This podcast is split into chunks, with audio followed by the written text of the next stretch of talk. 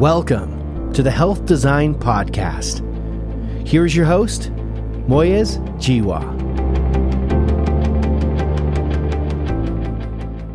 My guest on the podcast today, Dan Drydock Shockley, has a rare genetic syndrome which leads to bowel cancer. In this conversation, he describes his journey with that condition and how he, as a patient, has navigated that on behalf of the healthcare system. Here is Dan Drydock Shockley. Dan, I'm honored to spend time with you today, and I'm intrigued by your name, Dan Drydock Shockley.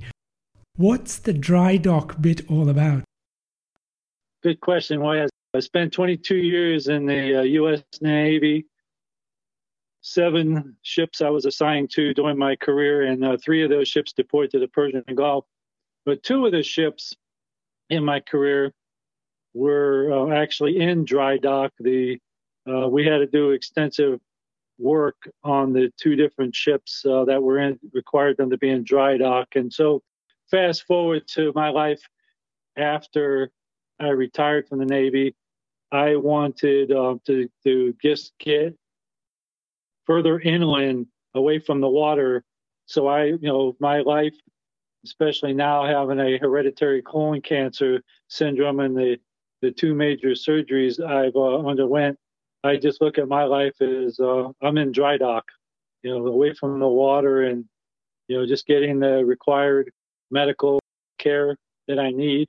So it's just a fun, it, it flows. I mean, there's a, there's a little bit more to it than that, but it's just a good way for us retired sailors, retired military have a handle, and you know it's a good conversation piece, just like we're uh, just like we're talking about now. Now, I want to start exactly at that point because, as a military person, as a person in the Navy, you would have kept yourself in peak condition because you were on active duty. Is that right? Oh, absolutely. Yeah, active duty. 22 years on active duty. Yeah, you have to be mentally uh, sound and um, you know, mind, body, and spirit. You know, you've got to be ready, plan for the worst, hope for the best, and you never know where you're going to go. You never know what you're going to face, what you're going to, um, you know, come against, and you just, you know, it's a meant, it's a preparation that the Navy and the military in general they prepare us, you know, so when we are put in harm's way or out on the like I, I was in the Persian Gulf on three ships uh, throughout my career at different uh, times. And, you know, a lot of times you're sleeping with one eye open because you just don't know if you're going to, you know, if you're going to encounter anything out there in the Persian Gulf or, yeah, mental, mental preparation is uh, very, very important. And that experience or those experiences equipped me to be able to face adversity, both professionally and personally, once I um, was diagnosed with uh, the hereditary colon cancer uh, syndrome that I had, and that's been ten years. Ten years last week is when I was uh, when I was diagnosed. So you would have kept yourself in peak condition, and you would have had to stay alert to all the possible ways in which you could maintain your health and well-being. And I dare say that extended into your physical well-being. So it's not possible, for example, that you could have ignored symptoms over the course of any length of time. You would have investigated anything that might have cropped up. So the diagnosis of familial polyposis coli would have come as a shock to you. Well, actually, I suspected something. Just uh, no pun intended. My gut, my gut feeling. You know, when I had, I scheduled my colonoscopy. I knew when I turned 50, I it was in uh, it was uh, highly recommended to have a colonoscopy, and you know, there's no family history, and and uh, so I just knew it's it's the right thing to do. In the military, we have exams, physical examinations every year, and when I retired, I have the Veterans Administration healthcare system that uh, do physical exams on me every year. So when you know I retired when I was 43 and I turned 50, I scheduled the colonoscopy, and the findings of the colonoscopy, they revealed 100 polyps embedded throughout my colon, rectum, and anus. my GI doctor, at the time I was living in Hawaii, and my GI doctor at the VA, he suspected that I may have a condition that's going to require further evaluation. So he sent, uh, he referred me to a certified genetic counselor at Tripler Army Medical Center. And we discussed what they thought that I have, they being my GI doctor and my certified genetic counselor. So they suspected that I had what's known as FAP, familial adenomatous polyposis. That impacts less than 1% of the global population. Uh, I had no symptoms. You know, I was asymptomatic, no family history. We had to do germline DNA testing, and the results of the DNA test would not be coming back for uh, anywhere from three to six weeks because the lab that conducts that type of a test is in Pasadena, California. So they had to send the sample from Hawaii to California. And the molecular oncology lab had the findings in six weeks. They revealed that I had attenuated FAP, which is estimated to impact less than 0.03% of the global population. So I was able to read about the mutation they thought I had during the time while I was waiting for the results to come back. And then I also was reading about the type of surgery, a total proctocolectomy with an ileostomy, and then a life after surgery with having a permanent ostomy. So, being a military mindset, I broke it down into three phases, and I wanted to learn as much as I could about the mutation, then read about the type of surgery, and finally, what it would be like to live with an ostomy. Now, of course, this is all theory because the practical application would be after I um, had the surgery. You are listening to the Health Design Podcast with your host, Moyez Jiwa.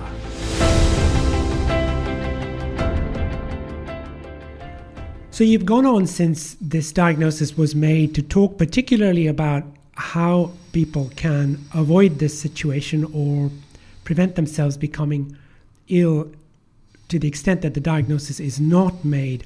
What are your thoughts around that? Well, yeah, it's a very important uh, question. I had discussions with my medical team, my primary care doctor, my GI doctor, as well as my certified genetic counselor and my colorectal surgeon about this. Uh, but over the years, I just knew that you know you have a discussion with your medical team, have a discussion with your family as well, to make sure that you know, I'm not missing anything. And so we'd had no idea, you know, no family history. So I was mentally preparing myself. You know, I embraced my diagnosis from the onset. You know, my my mindset is I tend not to think about things I'm unable to control, such as medical issues. What I can control is my positive attitude.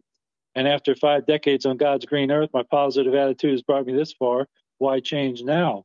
So, what would you say to people who are in the position of not suspecting anything? They're getting to the age when your diagnosis was made in terms of prevention and in terms of how they could make it possible for you to get the best possible outcome? Yeah, great question. You know, have a discussion with your family members, you know, your close family. See if there's any family history and uh, also the discussion with your medical team, your primary care doctor, and you know whatever specialty uh, doctor uh, pertaining to what type of screening. And it's just overall awareness. You know, you the important thing is to uh, get diagnosis early, prevent it from you know uh, reaching uh, other parts of the body, and um, I'm just a very informed individual. I'm not a medical professional. I'm just a very informed patient.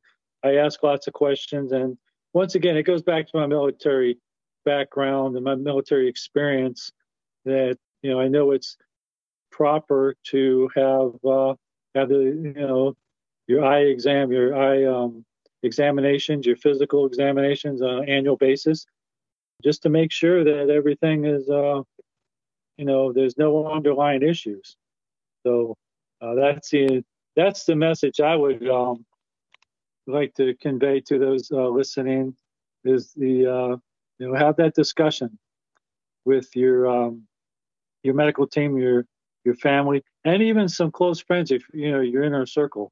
Have a discussion with them because it, it pay its dividends, you know, in the long run if you just have it checked out and uh, monitor it. It does. And one of the things about this particular cancer is that it tends to have no symptoms, which is why we do the screening at the age of 50. You mm-hmm. had the screening at the age of 50. You said earlier that you had a gut feeling that something wasn't quite right. We can't yeah. rely on that gut feeling, can we? Most of us. No, no, no, you can't. But that's why I had it checked out. I just why, you know, I knew I was going in to have the colonoscopy. It's just that I wasn't taken back by the results uh, my GI doctor shared with me, and you know, referring me over to a certified genetic counselor. Now, I didn't know anything about the mutation. I had no idea. I had to learn you know, I was asking a lot of questions. I had a couple, uh, a couple surgeons I've been talking to. Once they they suspected I had the mutation, and then several GI doctors and other medical professionals at the VA, and as well as Tripler Army Medical Center. So I was just asking lots of questions. You know, I'd wake up in the middle of the night and I would write. I had a little, I had a notepad and a pen by my by my bed, and I would just write questions down. So when I did have an opportunity to either call or go see my medical team, I um, asked the questions, and you know, I kept digging. I kept. I wanted reliable, credible resources to read about the mutation. I wanted to make sure I get the the, uh, the most uh, I don't I won't say up to date, but relevant, you know, information about the mutation. So that way I can better prepare myself mentally. Of course, physically that would happen, you know, once I woke up from the surgery, the first surgery, and uh, I started my life, you know, having a permanent ostomy, and you know, it, um, like I said, mental preparation is definitely that definitely helped, you know, make my journey a lot I guess you can say less uh, traumatic. Yes, thank you for that. I'm really intrigued by this question of getting as much information as you could, making yourself as well informed as you could possibly be. How do you think that that helped you in this situation? Were you not being offered information by doctors? Were they not anticipating what questions you might have? No, they were anticipating. It's just that the the the interesting thing about this mutation is, so rare that there's not a lot of information out there about it. So I was actually reading peer-reviewed publications. The mutation, the attenuated FAP, was discovered by the late Dr. Henry T. Lynch. And at the time, Dr. Lynch was the professor of or the director of preventive medicine at Creighton University in Omaha, Nebraska. He was 86 years old when I was diagnosed, and he was still practicing. Now, Dr. Lynch is the founding father of hereditary cancer research. Now, little did I know about him, nor did I know that my genetic counselor and colorectal surgeon were colleagues of Dr. Lynch and had, they have known him for years. So little did I know, seven months after my surgery, Dr. Lynch came to Hawaii to do some academic lectures, and my genetic counselor invited me to attend one of those lectures. She personally introduced me to Dr. Lynch in private. And then after his lecture, we sat down and for an hour and 50 minutes, we talked about my diagnosis and my surgery, and then what life is going to be like with this mutation. So, you know, fortunately for me, having a access, direct access to the world renowned leader for attenuated FAP, that that put me, I mean, I had closure on it right away because he considered me a colleague through the years. Now, he passed away June 2nd of 2019. He was 91 and a half years old, and he was still going in doing his hereditary cancer research up until a month before he passed away. So, as a result of having attenuated FAP, I end up having uh, endoscopic procedures every nine to 12 months.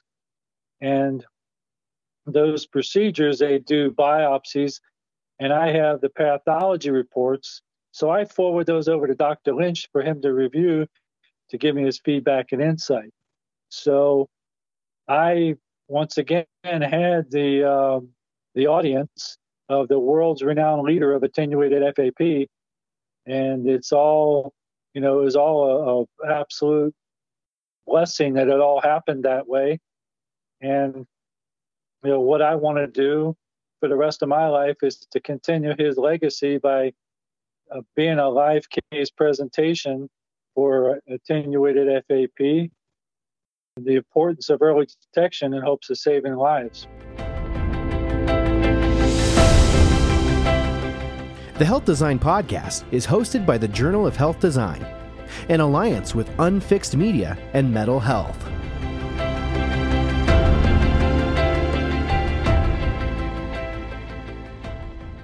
Dr. Lynch is well known in every part of the world, and in fact, as a medical educator, I talk to my students about Lynch syndrome. Thank you for sharing that with me.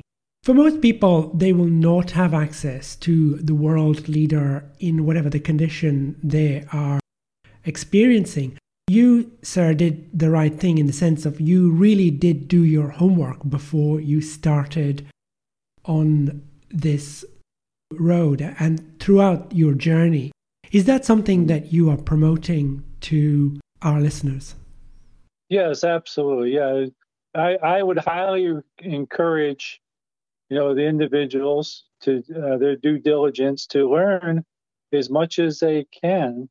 And also, you know, if there's a family history, you know, with me, there was, I'm the only one. So I share everything with my siblings. I'm the youngest of my uh, sisters, four years older than me. My brother is 12 years older than me. All my maternal and paternal relatives have passed, as well as my parents. So it's only my first and second cousins, and as many as I can get a hold of through my you know my my siblings, I I share everything with them, and no one has any indication of the mutation, or and no one has any colon problems whatsoever and we'll just wait for our second cousins to get between 45 and 50 when they have their their screening and we'll see what happens. Now dr lynch did one of the many things he shared with me. Since there's no family history he suspects that the mutation started with me. Now we don't know because my parents passed away you know many years ago and there was no DNA testing back then, nor do we have any reason to believe, you know, reason for that DNA testing.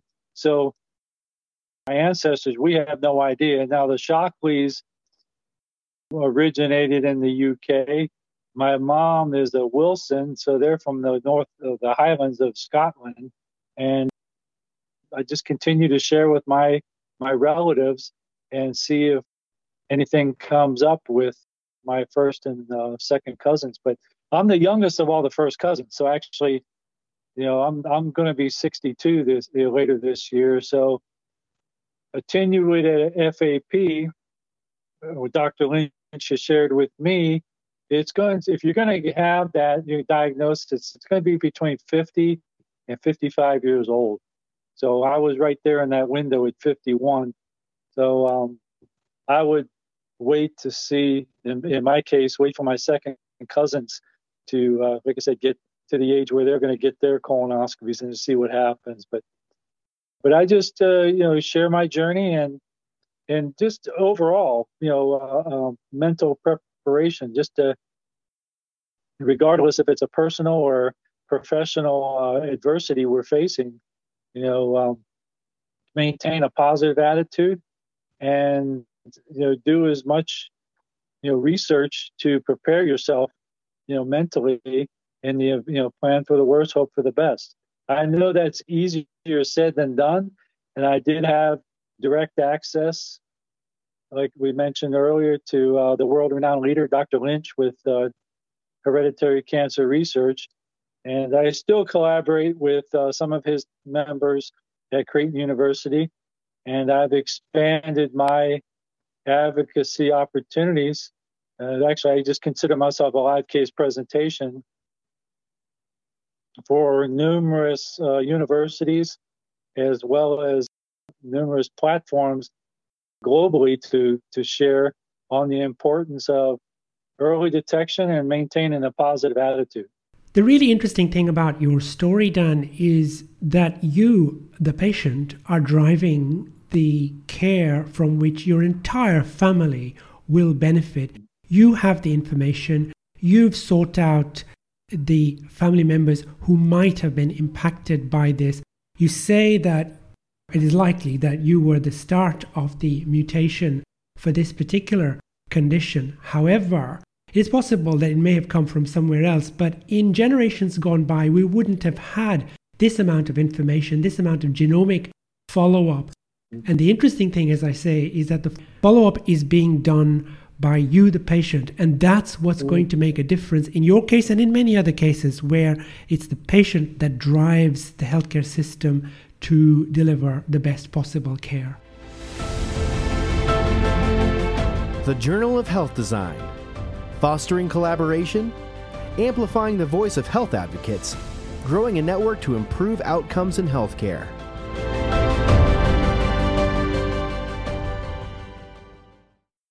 Yeah, absolutely. Yeah, I just there's a lot of medical professionals, GI doctors, and you know primary care doctors that uh, I talk with over the years that know very little about this, and I actually I carry a binder with me when I go into a medical setting, and it has my history. It's a it's a rather large binder right now. It's up to 50 some pages.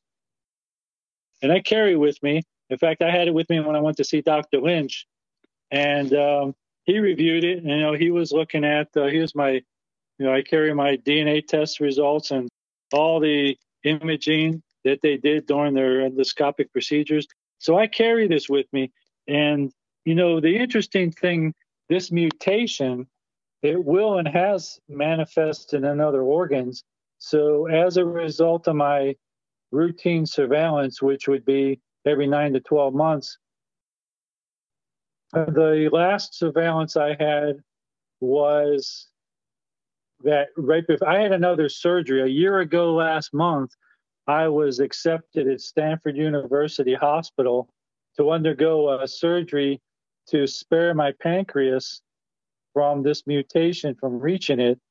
And if you're familiar with a surgery called the Whipple procedure, well, the surgery I had was a newer technology in the last 20 to 25 years called a pancreas sparing duodenectomy resection. So what we had to do, uh, we found it was September of 2020. My endoscopic procedures revealed a three centimeter adenoma in my jejunum, about 10 centimeters into my jejunum. And my GI doctor at Palo Alto VA Hospital in uh, the Bay Area here in California. He recommended that I consider surgery, and he shared with me the type of surgery.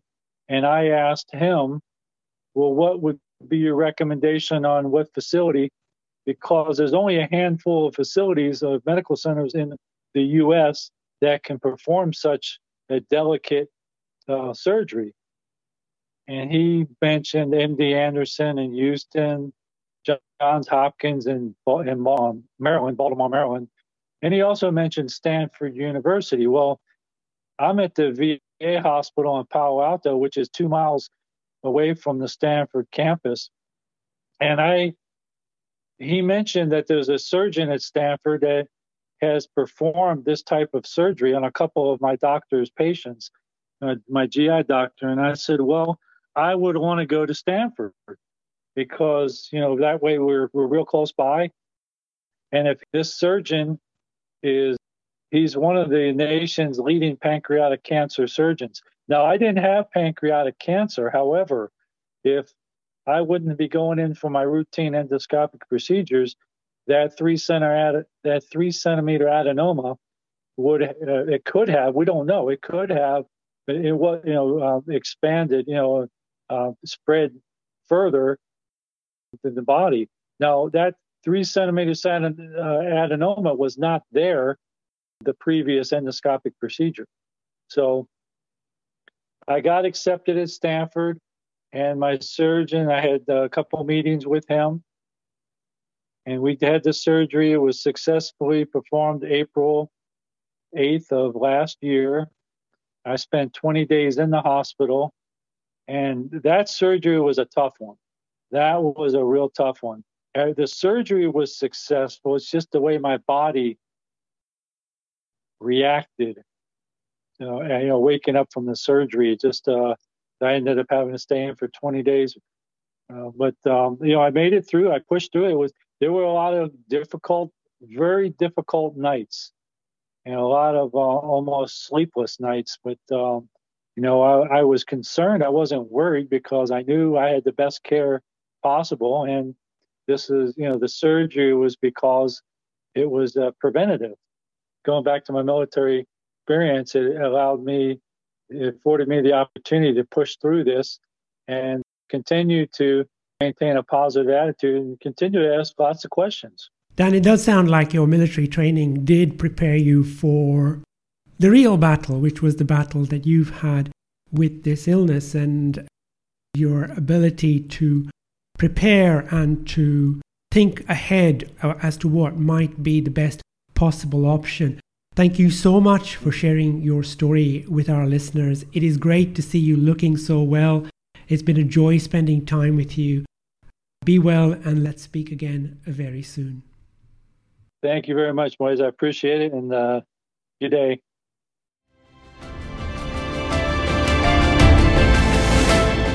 The Health Design Podcast, serving patient and physician advocates. Visit us at journalofhealthdesign.com.